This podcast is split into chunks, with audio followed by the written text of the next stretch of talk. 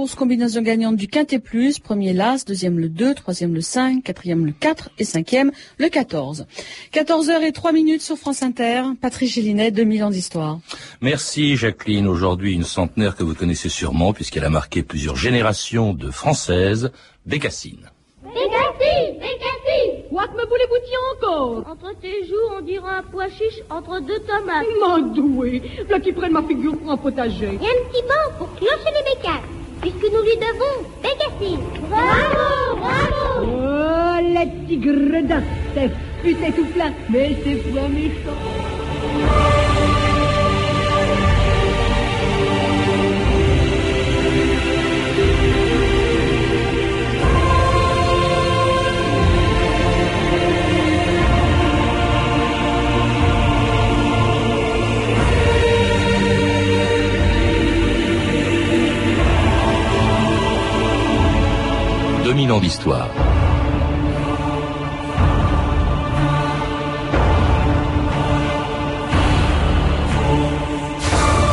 Avec son bonnet blanc, sa robe verte et son parapluie rouge, pendant près d'un siècle, Bécassine fut pour des générations de jeunes filles ce que fut Tintin pour les garçons. Aujourd'hui encore, les lectrices de la Semaine de Suzette et des 29 albums de Bécassine se souviennent toutes des mésaventures de cette petite Bretonne, venue un jour de clocher les Bécasses à Paris pour y travailler chez la marquise de Grantaire.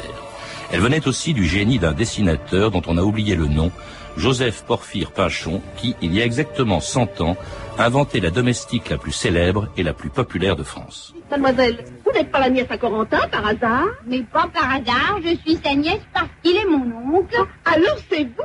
Bécassine C'est Bécassine Mais oui. Alors comme ça, vous réintégrez Clocher les Bécasses Oui, oui, oui, je rentre en service. Au château du Genet d'Or, là, chez Madame de. Bécassine, Bécassine, où es-tu? On entend ça partout, c'est à devenir fou. Bécassine, Bécassine, où es-tu? On croirait que vraiment c'est un amusement. Bécassine Bernard Lehambre, bonjour. Bonjour. Alors, on peut se demander ce qu'un personnage de bande dessinée, aussi célèbre soit-il, vient faire dans une émission d'histoire et pourquoi, à l'occasion de son centième anniversaire, on consacre autant de livres, dont le vôtre, à à Bécassine. C'est peut-être tout simplement parce qu'elle était extraordinairement populaire, autant au moins que Tintin, et 25 ans avant lui d'ailleurs. Bien, vous avez donné la réponse à votre question. Effectivement, Bécassine a été un personnage dont la popularité était considérable très tôt, avant 14, auprès d'une population féminine, euh, parce qu'elle est née dans un journal entièrement euh, destiné aux fillettes qui s'appelait la Semaine de Suzette. Et cette Semaine de Suzette était une grande nouveauté dans le paysage euh, de la presse de l'époque. Et le petit personnage est devenu l'emblème, le personnage emblématique de ce journal auprès du monde des fillettes, mais aussi du monde qui l'encadrait, c'est-à-dire les bonnes d'enfants et les parents. Alors, c'est aussi un personnage, vous parlez de la semaine de Suzette, qui est apparu tout à fait par hasard et qui aurait très bien d'ailleurs ne pu jamais euh, avoir pu être né d'ailleurs, puisque vous le dites dans votre livre Bécassine, une légende du siècle, euh, c'est pour remplir une page blanche qu'on a confié euh, à la dernière minute, juste avant le bouclage du premier numéro de la semaine de Suzette, on a confié à ce dessinateur que j'ai cité, le Pinchon, le, personnage de Bécassine. Oui, tout à fait, tout à fait. Vous savez, à l'époque, comme toujours dans la presse, l'on préparait dans la presse hebdomadaire, on préparait plusieurs numéros. Et euh, au moment de remettre aux, imprimeurs de Sceaux euh, les cinq premiers numéros, c'est aperçu qu'il manquait une page.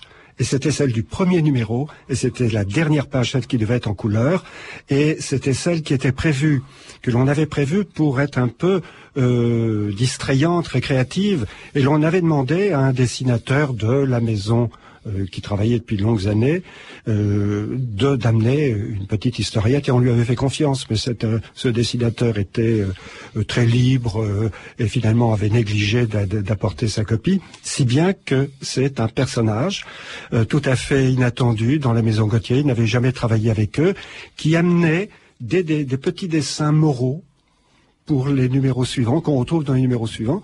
Et ce dessinateur s'appelait Joseph Porphyre Pinchon.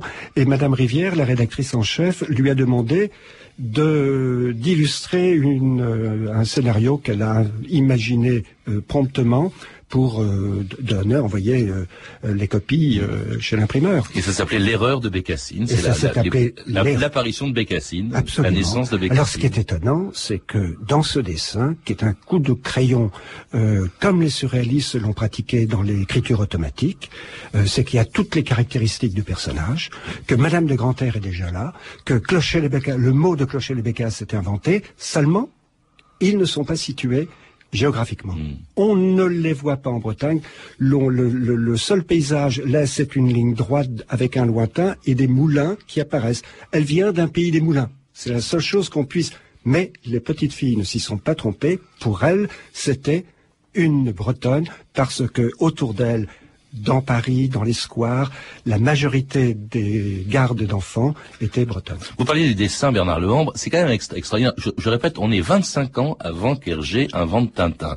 Et déjà, et d'ailleurs je crois que Hergé l'a reconnu lui-même, la fameuse ligne claire d'Hergé, c'est Pinchon qui l'a inventé en quelque Eh sorte. oui, alors là, il faut quand même faire un, s'attarder un petit peu sur Pinchon, si vous le voulez bien. Pinchon est un dessinateur qui vient de l'école, euh, qui, qui sort de deux ateliers. Le premier atelier, c'est celui de Firmin Cormon, euh, peintre d'histoire, dont Cavana a fait l'éloge il y a quelques années dans un très beau livre. Ensuite, euh, c'est un, il sort de l'atelier d'Albert Bénard. Et là, qu'est-ce qu'il a appris Il a appris deux choses. Il a appris le réalisme, dans le dessin et il a appris euh, également l'art du portrait et l'intérêt au costume. Et ce sont les deux choses qui vont faire le succès de, des, des albums de Bécassine, des personnages de Bécassine et notamment de Bécassine, c'est qu'il va introduire un dessin extrêmement réaliste dans la littérature enfantine. Or, auparavant, c'était, on était avec des burlesques, on était avec des déformations de dessin, et jamais. Et là, il va travailler par ses études classiques, il n'a pas, il fait un dessin tout le mouvement de ce corps de Bécassine qui a l'air rigide au premier aspect, en fait, devient extrêmement mobile et mouvant. C'est une gestuelle permanente, Les Bécassine. lignes les plus simples, même pas de bouche, Bécassine. Oui, mais là, c'est une, euh, c'est une invention de Pinchon à laquelle il tenait énormément. Et euh, son ami Henri Avelot l'explique dans un livre sur la caricature en disant, justement, pour faire, pour faire entendre une bavarde, il faut lui ôter la bouche. Alors justement, elle est bavarde. En tout cas, euh, Joseph Porphyre Pinchon n'imaginait pas que sa Bécassine deviendrait tellement populaire qu'il allait la dessiner encore pendant près de 50 ans et qu'avec lui, elle ferait le tour du monde. Votre oncle dit partout que vous avez fait le tour du monde. Oh, ça en largeur et en longueur. Alors, vous connaissez toute la terre. Oh, c'est comme ma poche. L'instituteur, lui, prétend que la terre est ronde. Eh ben, moi, je m'en suis pas aperçu. Avec qui étiez-vous? Avec une vieille anglaise d'Écosse, qui était sourde et muette. Ah, et puis alors, comme elle n'entendait rien, et qu'elle y voyait que quick, eh ben, elle s'imaginait que tout était beau. Et là, c'est un beau jour, eh ben, il y a un docteur qui l'a guéri à Chicago, au Japon. Chicago n'est pas au Japon. Vous êtes sûr? Ça n'a pas changé? Oh, il y a eu tellement de bouleversements cette année. Ah, ça c'est bien.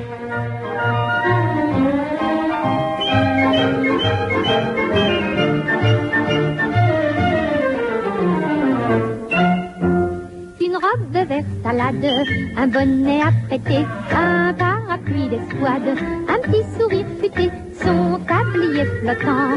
Sur sa taille mutine, elle va se dandinant.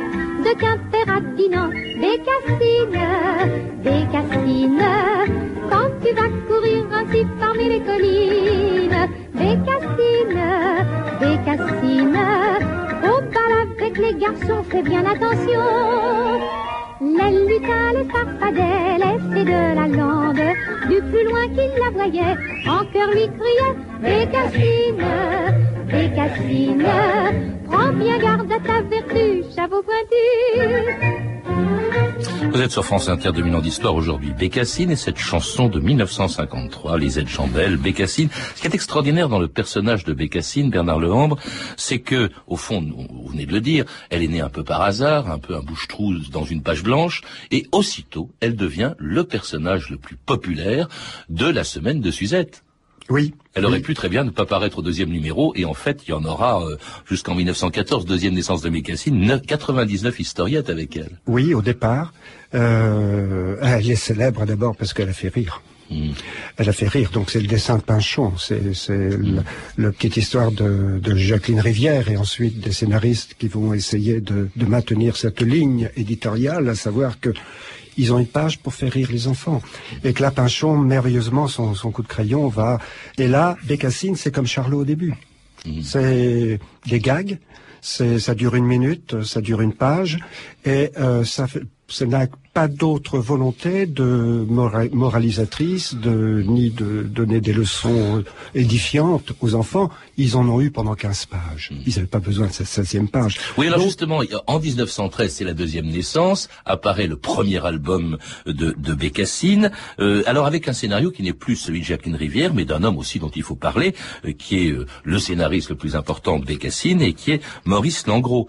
Comrie, hein, il signé parce que c'est l'anagramme de son nom. Tout à fait, tout à fait. Alors, l'éditeur, le neveu de l'éditeur, euh, Langros, s'est très vite lui rendu compte que quand même, le succès de ce personnage, le succès de, ce petit personnage de Bécassine était, était tellement extraordinaire qu'il a eu le sentiment qu'on devait en faire un peu plus, qu'on devait, qu'il fallait reprendre le personnage et l'humaniser en quelque sorte, ne plus se servir de lui comme d'une- d'un fantoche ou d'un pantin ou d'une marionnette, mais vraiment lui donner de la chair. Et c'est ce qu'il va entreprendre. Une identité, un passé, hein, parce que c'est- là qu'il il refait au fond le passé de Bécassine. hein, Il lui faut une famille, Ouais. il lui faut un terroir, euh, et la famille euh, est toute trouvée. C'est celle de, de l'oncle Corentin, c'est celle des Labornais. Il lui faut une identité, un état civil, donc elle devient Anaïque Labornaise. Ouais. Euh, euh, éclocher les Bécasses est enfin situé sur la carte de France. C'est situé Près près de Quimper. On est dans, on est dans le Finistère. Voilà. Alors Et là, D'ailleurs, c'est du, du nom de Clocher les Bécasses que lui vient son surnom de Bécassine. Alors, c'est un oiseau, Bécassine, mais aussi qui a la réputation d'être un peu bête. Et on a dit souvent, notamment les Bretons disaient, mais c'est scandaleux, parce que au fond, ils nous caricaturent avec le personnage de Bécassine, qui est un peu, un peu falote, un peu stupide, un peu bête. C'est une bécasse. Est-ce qu'elle était euh, euh, bête, Bernard Lehambre Ben écoutez, il y a deux bécassines. La première, le, le ressort du comique était fondé sur la, la bêtise. La bêtise, mais une bêtise non pas euh, physiologique, non pas biologique, mais une bêtise du fait du changement, de la confrontation de situation. C'est quelqu'un qui vient du milieu rural et qui est confronté, qui, qui a été propulsé dans le milieu urbain, et là, elle a perdu tous ses repères. Et il lui faut sans arrêt retrouver des repères. Mais les historiettes sont trop courtes et ne permettent pas le développement. Donc on reste toujours sur l'exploitation de ce personnage qui vient d'arriver et qui est soumis à tous les mauvais plaisants et quelquefois de terribles escroqueries dans la réalité. Le deuxième personnage, eh bien, ça, c'est celui que Monsieur Langros va prendre. Et Monsieur Langros est un moraliste. Et Monsieur Langros s'aperçoit que le personnage peut garder quelque chose de la, va de- au lieu d'être la sotte, va devenir l'ingénue. Et une ingénue, entre les mains d'un moraliste, devient un personnage qui va révéler la sottise des autres, la véritable sottise, et la sottise dangereuse, la sottise des hommes de pouvoir, la sottise des hommes de connaissance, et c'est là, c'est grâce à ça que immédiatement le succès de Bécassine est sorti du cadre simple d'un heb- d'un hebdomadaire pour enfants. Parce qu'elle est pleine de bon sens, elle est débrouillarde, elle est curieuse de tout. Euh, c'est presque, c'est une femme moderne. hein. Elle, elle pilote des avions, des voitures. euh, elle fait du sport, du tennis, du golf. euh, elle est presque féministe. Et puis alors très dévouée malgré tout à sa maîtresse, Madame de Grantaire, et à un autre des euh, grands, importants des 1200 personnages de Bécassine, une jeune fille qui apparaît en 1922, adoptée par la marquise de Grantaire, mais dont va s'occuper Bécassine dans toutes ses aventures, Loulotte, qui n'est autre que la propre fille de Maurice Langros, que l'on écoute au micro de Philippe Garbi en 1999. L'année de ma naissance, mon père a introduit dans ses histoires une petite fille, la petite fille adoptive de la marquise de Grantaire, qui qu'on appelait Joulotte et qui est moi, Cla- Claude Langros. Donc voilà. Eh, vous autres Et laissez passer la petite demoiselle là, avec sa petite voiture hein. Merci beaucoup, monsieur. Loulotte, diversion, monsieur. Allons, allons, allons, pressons, pressons Il est bien gentil, ce monsieur. Tu vois, Loulotte, bien aimable. hein. Heureusement que je n'ai pas dit quel bébé capricieux tu es. Il n'aurait sûrement pas été aussi gentil. Si tu crois que c'est joli, une petite fille qui se réveille la nuit et qui crie jusqu'à ce qu'on lui donne son biberon. Oh. Je tiens d'être loulotte. Paf, oui, je suis contente, fière. Non, contente, oui. Bah, quand même de, semaine en semaine, vos aventures ont, paru en même temps que vous grandissiez. Eh bien oui, c'est notre vie familiale, en somme, qui paraît à partir de 1922, puisque je suis né en 21, par le cachet, tout, tout le monde le sait. Et alors au fur et à mesure de nos vacances au, au Pays Basque, en Normandie, on suit exactement les pérégrinations de la famille Langros en vacances. Et c'était la véritable loulotte, Claude Langros, la fille du scénariste de Bécassine, à laquelle vous avez d'ailleurs dédié euh, votre livre, Bernard Lehambre. Euh, loulotte qu'on va retrouver dans tous les albums de Bécassine, qui elle va vieillir, grandir, devenir d'abord une petite fille, puis une grande, une grande jeune fille et belle jeune fille. Alors que Bécassine, elle, elle bouge pas, elle est comme Tintin, elle a toujours le même âge pendant 25 ans, elle ne, elle ne bouge pas. Mais cette loulotte, c'est un des deux, il y a eu 1200 personnages, on va pas tous les passer en revue, un des deux personnages les plus importants avec la marquise de Grantaire dans, dans Bécassine, Bernard Lehambre. Oui, euh, la marquise de Grantaire est arrivée en, dès 1905, on l'a dit tout à l'heure, tandis que Loulotte n'arrive qu'en 1921. Mm. En 1921, il y a eu un grand événement dans la vie de notre ami Langros, c'est que Langros s'est marié euh, et vient d'avoir une petite fille. Il a l'âge d'un grand-père plutôt que l'âge d'un père et va porter sur cet enfant un regard de grand-père. C'est en quelque sorte l'art d'être grand-père de Victor Hugo qui va piloter euh, son, son, intérêt euh, et la transposition de son intérêt pour sa fille dans les albums. Si bien qu'à partir de Bécassine Nourrice, nous avons, nous entrons dans un nouveau cycle des albums. C'est le cycle, c'est un véritable roman d'éducation. C'est un véritable roman euh, en, en, cela que l'on va voir se développer d'année en année euh, cette petite fille, et on va voir toutes les attentions. C'est une autre Bécassine n'est plus la même. Bécassine présentée comme la servante au début, depuis très longtemps, Bécassine n'est plus une servante. Mmh. Bécassine a vol de ses propres ailes depuis Bécassine mobilisée. Elle a fait des tas de métiers et euh, elle ne revient auprès de la maison de Grand-Air que pour assurer, euh, prendre en charge la gouvernance de cette petite enfant. Mmh. Elle est la nourrice sèche comme on disait à cette époque, et euh, elle est acceptée après un défilé de nourrices extraordinaire où Madame de Grantaire est horrifiée par les méthodes héritée de la comtesse de Ségur, très violente, on pratique le fouet, là on va remettre à quelqu'un qui n'a que de l'amour à dispenser. Une des raisons du succès de Bécassine, vous le dites Bernard Lehambre, c'est qu'il ne s'agit pas seulement de l'histoire d'une domestique ou de tous les personnages qui gravitent autour d'elle, c'est aussi toute l'histoire de la première moitié du XXe siècle, l'histoire politique et sociale, à commencer par l'exode rural. Au fond, euh, c'est un phénomène très important qu'on a un peu oublié aujourd'hui, mais qui a commencé au, au, début, enfin à la fin du XIXe, début XXe, et Bécassine en est le produit pur. Elle vient de sa Bretagne, elle est paysanne, sa famille est une famille paysanne, et puis elle vient, comme il y avait d'ailleurs, pour travailler comme bonne, comme il y avait des, des dizaines de milliers de bonnes à Paris à l'époque. Exactement. Il y a 150 000 bonnes euh, en 1900, euh, originaires des différents terroirs. Et parmi ces, 150 000, il y en a 100 000 qui sont qui venaient de la Bretagne. Et euh, toutes, euh, toutes sont venues, ont participé à ce grand mouvement qui est en train de modifier radicalement l'image de la France. La France rurale est en train de s'urbaniser, est en train d'aller vers les villes, les petites, les moyennes et les grandes villes, et la principale, qui est la capitale, qui absorbe le, le, le, flux le plus conséquent de, de ruraux. Et bretons pour beaucoup d'entre eux. Et de bretons pour beaucoup d'entre eux. Et euh, l'on se retrouve là avec un personnage qui devient emblématique, parce que je vais vous dire, faire un aveu, là, c'est l'historien qui parle. Je n'en ai pas vu d'autres qui aient cette importance? On n'a pas tellement valorisé les gens de la campagne pour en faire des héros de romans, de livres, ou bien euh, de, de la littérature enfantine. Or, avant Bécassine, toute la littérature enfantine était imprégnée d'une image de la Bretagne extrêmement négative, extrêmement, c'était le bouseux et la bouseuse. Elle avait ses sabots, d'ailleurs c'est simple, ceux qui, les, ceux qui dénigrent Bécassine la voient toujours avec des sabots. Je ne l'ai jamais vue en sabots. Autre phénomène que l'on retrouve aussi, c'est tout le déclin de euh, d'une grande aristocratie qui a de plus en plus de difficultés euh, entre les deux guerres, qui est incarnée euh, justement par Madame de Grantaire, par la marquise, qui doit réduire son train de vie, qui licencie ses domestiques, et elle garde malgré tout Bécassine, même d'ailleurs Bécassine va en souffrir. elle ne passe plus ses vacances au splendide hôtel de Sable Fin, mais dans une pension de famille. Ça aussi, on le retrouve évidemment à travers tous les albums de Bécassine, ce déclin de la grande aristocratie de l'époque.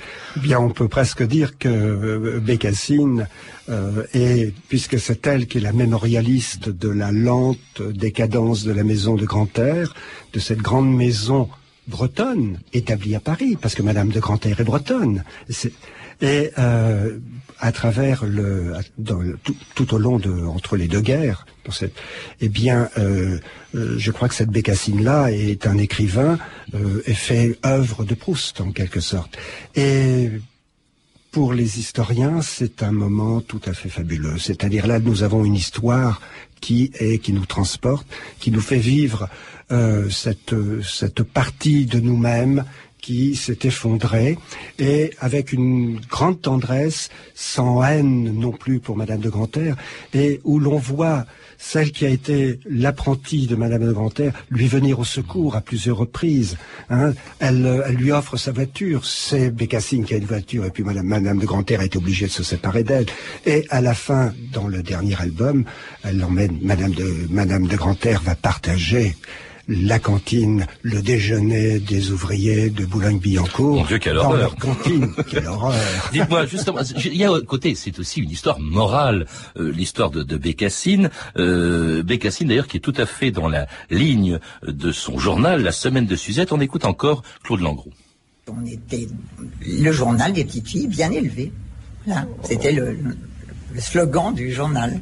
Et des recommandations euh... Oui, pour bien se tenir, pour être euh, toujours euh, discrète, polie, euh, gentille, euh, amicale, euh, pas dédaigneuse, d'être attentive aux autres, partager son goûter, je ne sais pas, tout ce qu'on peut dire aux enfants. C'est une très jolie qualité que la bienveillance, mes chères petites nièces. Et c'est une qualité qui rend heureux tout à la fois ceux qui la possèdent et ceux qui les entourent. Ainsi, vous voyez arriver en classe votre amie Martine, qui est fort en retard. Votre voisine vous dit, comme Martine est paresseuse, elle s'est levée trop tard. L'autre voisine pense que Martine a passé trop de temps à faire ses boucles et qu'elle est coquette. Vous suggérez que Martine a peut-être aidé sa maman avant de sortir, ou bien qu'elle a fait une course. Vous êtes bienveillante, et vos voisines ne le sont pas. Et quelle satisfaction vous éprouverez à n'avoir pas mal jugé votre amie. Tante Mad. Et Tante Mad était la rédactrice en chef de la semaine de Suzette à la fin, euh, peut-être un des auteurs du dernier euh, euh, album de Bécassine, c'est ce que vous dites, puisque Langros est mort en 1941. Est-ce qu'il n'y a pas quelque chose de très conservateur dans ce qu'on vient d'entendre, qui était la lettre de Tante Mad, et dans la façon de présenter, à travers Bécassine et les autres héros de la semaine de Suzette, de présenter au fond le monde et ce que devaient être les jeunes filles, Bernard Lehambre écoutez, il y avait évidemment euh, le milieu de la semaine de Suzette euh, était un milieu catholique euh, assez conservateur, mais très vite il y a une double lecture. La semaine de Suzette était lue aux enfants par euh, les employés de maison d'abord, et très vite il y a une lecture populaire aussi des albums de la semaine de Suzette. Alors ce qu'il y avait comme contenu conservateur, il l'était jusqu'à un certain degré, c'est-à-dire avec un conservatisme qui était très libéral, en cela qu'il s'agissait de s'adresser à des jeunes filles qui étaient scolarisées et qui s'apprêtaient à faire des études, de grandes études, et qui s'apprêtaient à rentrer dans la vie active. Et ça, dès le début. La semaine de Suzette milite pour ce type de jeunes filles et de jeunes Féministe femmes. en quelque sorte. En quelque sorte, Ouais. mais ce ne sont pas des, suffragettes, non Oui, plus. parce que quand même, bon, par exemple, il n'y a pas eu un grand amour pour les syndicalistes dans un des premiers albums, je crois, qui s'appelle Les 100 métiers de Bécassine.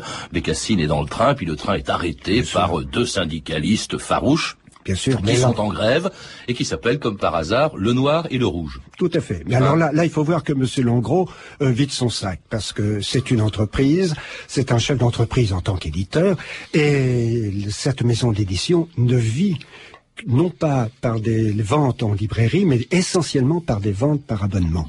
Et donc, il a besoin, pour, pour euh, que son entreprise marche, de deux conditions. Il avait besoin que les postes fonctionnent bien. Et malheureusement, dans cette époque, c'est l'époque des grandes grèves dans les postes.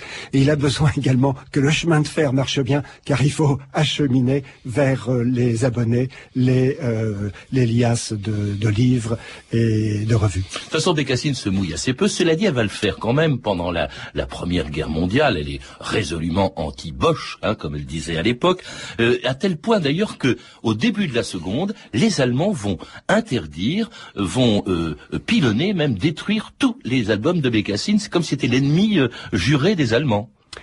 Et en quelque sorte, oui, oui, on, on est absolument surpris de cet ordre donné à l'armée allemande euh, de venir trois jours après son avoir investi la capitale française euh, d'arriver si vite auprès de la maison Gauthier-Langros pour en saisir des albums de livres pour enfants. C'est quand même une chose assez assez surprenante. En réalité, euh, Abetz, le, celui qui était l'ambassadeur d'Hitler en France, Otto Abetz était un professeur de dessin connaissait parfaitement la France et parfaitement le dessin et le côté euh, corrosif du dessin de Pinchon et entendait bien faire taire cette, euh, euh, ce personnage qui était aussi anti-germanique. Alors Bécassine va reparaître après dans des conditions assez difficiles. Et euh, cela dit, est-ce qu'aujourd'hui c'est un personnage encore actuel à l'époque où les enfants lisent plutôt euh, Titeuf euh, ou les aventures d'Harry Potter que celle de Bécassine? En deux mots, Bernard Lehambre, il nous reste quelques secondes à peine. Mais écoutez, Bé Tintin se lit de 7 ans à 77 ans, Bécassine se lit de 8 ans jusqu'à 85 ans. Il suffit d'écouter Madame Canlorbe en parler maintenant. Je vous remercie en tout cas. On la retrouve Bécassine dans un livre passionnant que vous avez écrit donc aux éditions Gauthier Langros, Bernard Lehambre. Bécassine, une légende du siècle. Vous êtes également l'auteur dans un tout autre domaine d'un livre sur l'île Maurice qui vient d'être publié chez Cartala. À lire également Bécassine inconnu de Marianne Couder, édité chez CNRS Éditions, et la réédition de l'album Les Petits Ennuis de Bécassine de Comrie avec des dessins de Pinchon. Et à ne pas rater à partir du 2 avril, l'exposition Bécassine, une légende du siècle, euh, pas si Bécassine que ça, qui aura lieu au musée de la Poste jusqu'au 31 août. Vous avez pu entendre des extraits du film Bécassine de Pierre Caron avec Paulette Dubost dans le rôle titre, un film de 1940 disponible en VHS chez TF1 ainsi que des témoignages extraits de l'émission Lieu de mémoire de Philippe Garbi diffusée sur France Culture en 1999. Ces références sont disponibles au 32 30, 34 centimes la minute ou sur franceinter.com. C'était 2000 ans d'histoire dans le rôle du major taciturne, pardon. Hein, on n'en a pas parlé, mais c'était le seul homme à avoir embrassé Bécassine. Mais il y avait Stéphane de Vernet, Edwin Caron dans le rôle de Loulotte, Claire Destacant, Claire Tess